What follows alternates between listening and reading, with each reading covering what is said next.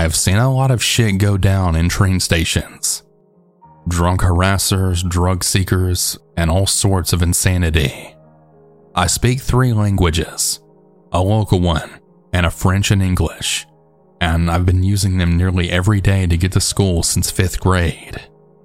For context, the station is in the country's capital, and I live closer to the airport than the city itself, and the story took place right after the end of the first lockdown two years ago.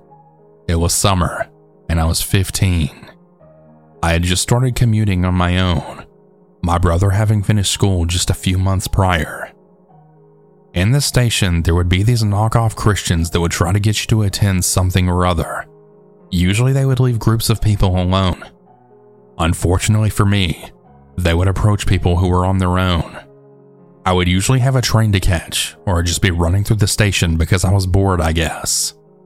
I don't really know why I used to do that, but I did. Most of the time it would be fine, until one day there were train cancellations that affected me. So I waited in the station thinking of how I was to get home. As I was doing so, the knockoff Christians were doing their weird, creepy sounds. This time it was a blonde woman who looked to be in her fifties. When they would go around and seek people out, I would usually reply in French because that makes them leave. So I find a train that works, and I call my dad to let him know that he would have to pick me up from a different station. But I made one small mistake. I made the phone call in English. In the corner of my eye, I notice her, the weird, creepy lady's on the train, and before I can hang up, she's already right by my side. By the time my phone was down, she starts saying some random stuff about God. She then showed me a very strange, unsettling video about a mass they had. To be honest, I wasn't paying attention to it, and more so to the full-grown adult that decided to invade my personal space. I really couldn't tell you just how much I wanted to leave. I saw that the airport train station was the next stop, so I hatched a plan. The station I planned on going to was fairly small, and I thought a bigger one would be safer, so I set up to escape. I made an excuse to leave, and I literally pushed past her and booked it until I could finally find a place to hide. What made this terrifying was that I spent ten minutes hiding, and I saw her looking for me. Thankfully, she didn't see me, but I will never forget the look on her face. It was horrific. I don't know what she would have done had she found me. Those forty-five minutes at the station were really terrifying, and I really hope I never have to deal with that again. They disappeared for a year, but they did come back once, and they were handing out some weird mini medallion things. But luckily, I haven't seen them since.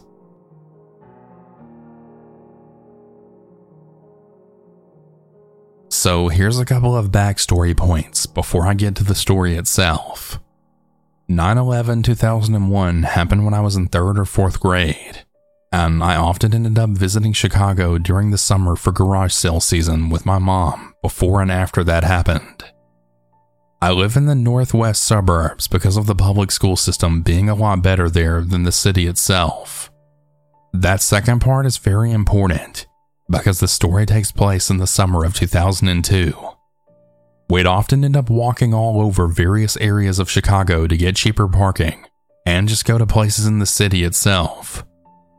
My mom and I had decided to go to the Field Museum in Chicago for a particular day instead of going to the garage sales, but my mom didn't want to pay for parking, which is super expensive up there most of the time. So we took the L train up towards that area pretty early in the morning. There's more than one route on the L, but I don't remember which color route we were on. All the L routes are named after colors for reference. Our L got stopped in the middle of the city for some reason, with no explanation after a ride from the suburbs. We were only around one half to two thirds of the way to the correct train stop. We were waiting for a couple of hours in the train car with no explanation. This was weird, but nobody had a clue why this was happening. My mom, being the sort of person she is, had me leave the train with her by going to a side door with no one else noticing. We snuck off the train and ended up catching a bus, We had a really nice day out visiting the Field Museum until we used a different train to go home at around two to three p.m. My mom and I had dinner together in our condo later that night with the Chicago news on. Apparently, that L route that had been stopped most of the day was due to a bomb scare. Someone had left a teddy bear in a different car on the exact L train that we were on that day. The cops ended up blowing up the backpack since they didn't know what it was. My jaw was almost fully dropped from this, since the announcer basically said that it was really lucky that it wasn't what they suspected that it was. If it had actually had a bomb and anyone had gotten off, the entire L train could have ended up blowing up right in the middle of Chicago. My mom was really frustrated about that whole situation. It's really great to think that one of my luckier moments was literally not accidentally being blown up to bits because someone left a damn backpack on a train route, and that none of the train personnel bothered to announce overhead to not leave the train. I have also had some very other lucky, while looking back on it, very scary moments to think about in my life, but that was one of the ones that just really sticks out to me.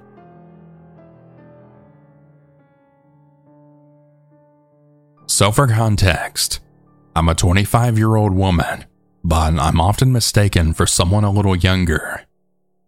I'm about to move to another city with my fiancée Basil, and this particular day was my last day at my job, and I was pretty sad about it, as I really loved this job. We didn't own a car, and we haven't for about a year, so we rely on public transit, as we live in a bigger city in the Pacific Northwest that has fairly good public transportation. Generally, it feels mostly safe, but every once in a while something scary happens, like what happened today. As we're moving, most of our belongings are already packed, so we can't really cook. So we decided to take a streetcar to the McDonald's in our city. It was a longer ride, around twenty minutes or so. For the first few stops, we were sitting alone towards the back of the streetcar. Eventually a man gets on, and he walks over near where we are. I don't think too much of this until I start to notice he's acting strange, a little paranoid almost, looking around a lot and fidgeting quite a bit. At this point, I just assume that he may be on something, as addiction is pretty damn common in this area. The man sits down in a close seat, but just a bit forward and to the side of where we are. And that's when I noticed something strange. The man had originally been wearing sweatpants, but they weren't on anymore. It then dawned on me that he had pulled down his pants, and they had set around his ankles now. Starting to get worried for our safety, I immediately take out my phone and I send a text to my fiancée about what was happening. From where she was sitting, her back was mostly towards the man, so she hadn't seen this happening. I glanced back at the man again, and I was shocked to see this man very openly now touching himself, and immediately I felt incredibly uncomfortable. I was assaulted at a young age multiple times, so I immediately knew that we needed to get out of this situation. I text Basil again, quickly telling her that we need to move somewhere else, and I told her what I saw. We went up to the front of the streetcar, letting the operator know. But by this time, the man had gotten up and had left the streetcar, so there really wasn't a lot we could do at that point. I'm very grateful that I'd been paying attention before something worse happened, but that alone felt so violating, and it was very scary for me. I'm really happy my fiancé didn't actually see it happening. Make sure you're paying attention to all your surroundings. Who the hell knows what else this creep had planned?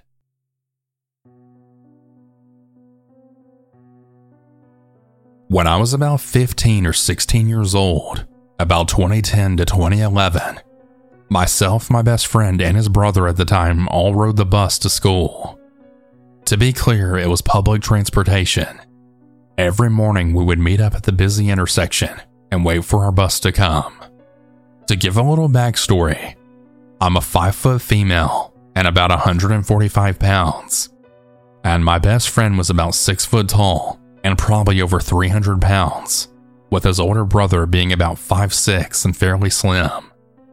Well, one morning we're standing on the corner as usual, and they realized they both forgot their buses and wallets. I had offered to cover the bus fare for them so that they wouldn't be late to school. As I was pulling out my wallet to each give them the one dollar student fare fee, a woman begins yelling, "Leave that girl alone!" I then quickly realize from afar that she sees a small girl giving two large guys money. I quickly speak up, and I tell her it's okay, that they're my friends. She then continues to ask a series of religious questions, but not like how a missionary would.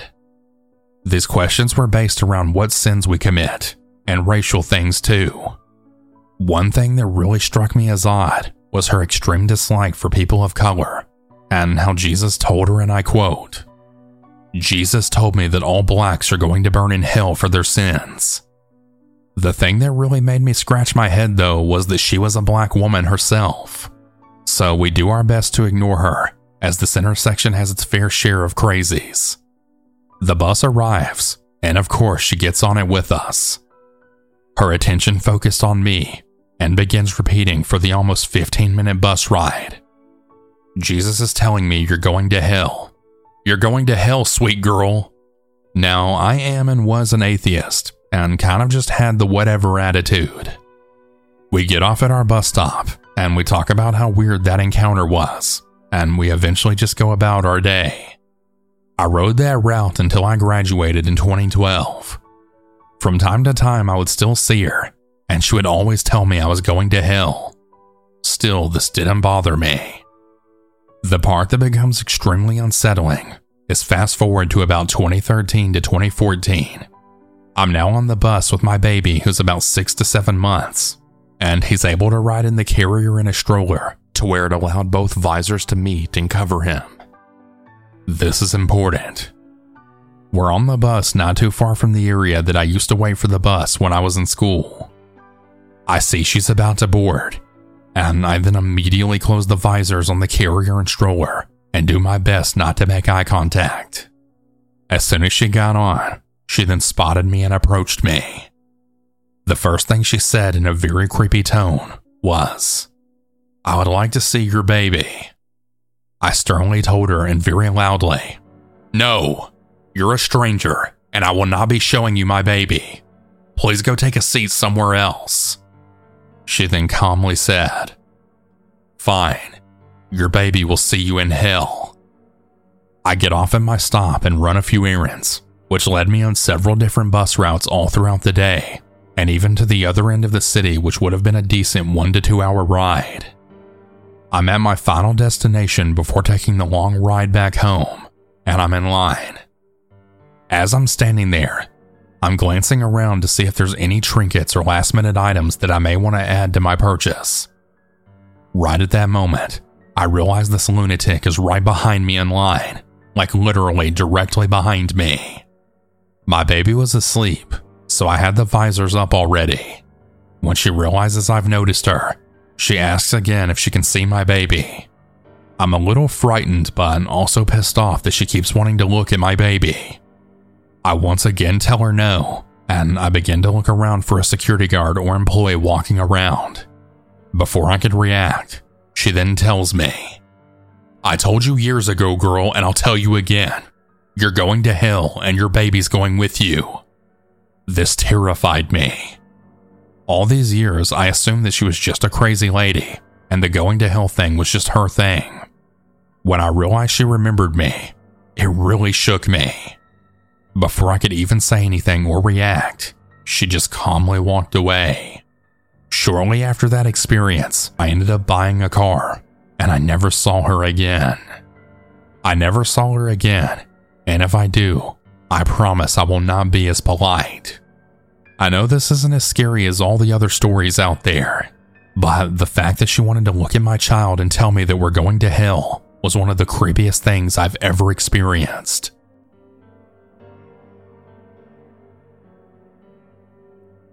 I'm a twenty-five-year-old male metro driver in New York. I've been doing this job for two years, and I love my job like nothing else. However, I had experienced the worst thing that can happen in this kind of environment. I had been doing a late night shift a couple of days ago, starting from five p.m. to one a.m. It's always kind of catchy to walk around the stations in the middle of the night, but I kind of got used to it. So I was walking down to my metro around eleven p.m. to depart for my next service, when I noticed something strange. There was a man standing near the driver cabin door inside the metro cabin, and he was looking at the door. I kindly asked him, "Hey sir, is there anything I can help you with?" He seemed like he either didn't care or did not hear what I was asking, so I raised my voice and then said, "Sir, I need you to step away from the driver cab door, as it's a restricted area." The man suddenly gave me the most disturbing look, then said, "Are you the driver?" I was confused, as I was literally in my uniform and had my employee badge on, so it was obvious I'm the driver. "Yes, sir, I'm the driver. Is there a problem?" The man took out a knife and then said to me, "You got two seconds to get the hell out of here, or you die." I started running towards the exit, while also shouting for the officers patrolling the exit of the station upstairs. I explained what happened, then they drew their guns and stormed down the stairs. But as you can imagine, the guy was gone. They reviewed the C C T V, and they confirmed that the guy is actually wanted for attempted murder. I was shocked. The officers took my statement and details, and they said they'll keep me updated on the case. A week went by, and I actually got a call from a detective saying that the man in question was finally arrested, and that when they questioned him about this encounter in the metro, he said that he was watching me for weeks, and that after his failed murder, he decided to try someone else who was more isolated. This is the most disturbing thing to have happened to me during my entire life.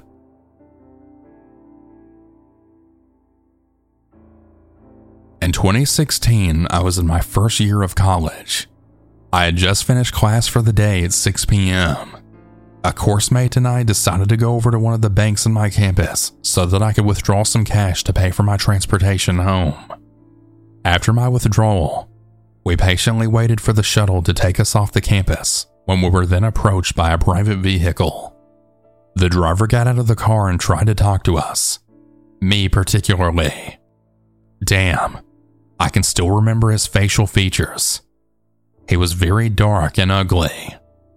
He asked to drop me off at home, and I foolishly agreed because I didn't want to take the bus home.